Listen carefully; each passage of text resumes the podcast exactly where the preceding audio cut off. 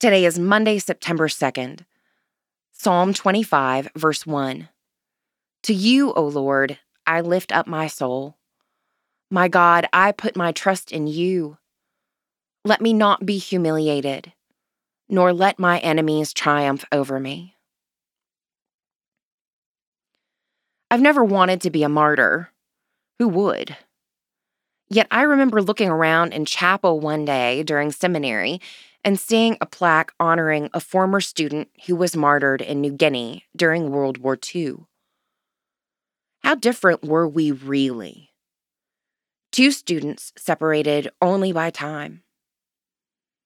Was he an idealistic young man excited to be serving Christ in a faraway place, only to find himself in the middle of a horrific war?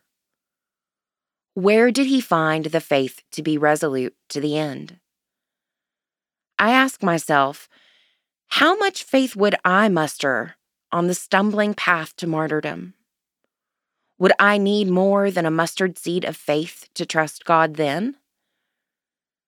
Perhaps, though, I have it backward that my trust in God is less important than God's trust in me. Isn't Christ's willingness to take up the cross already a testament to that trust?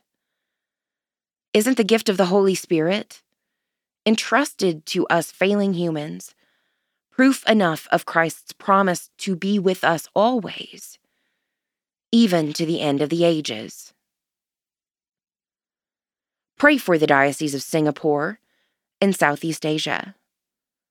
Moving forward, research the martyrs of New Guinea. In your prayers today, give thanks for their courageous witness.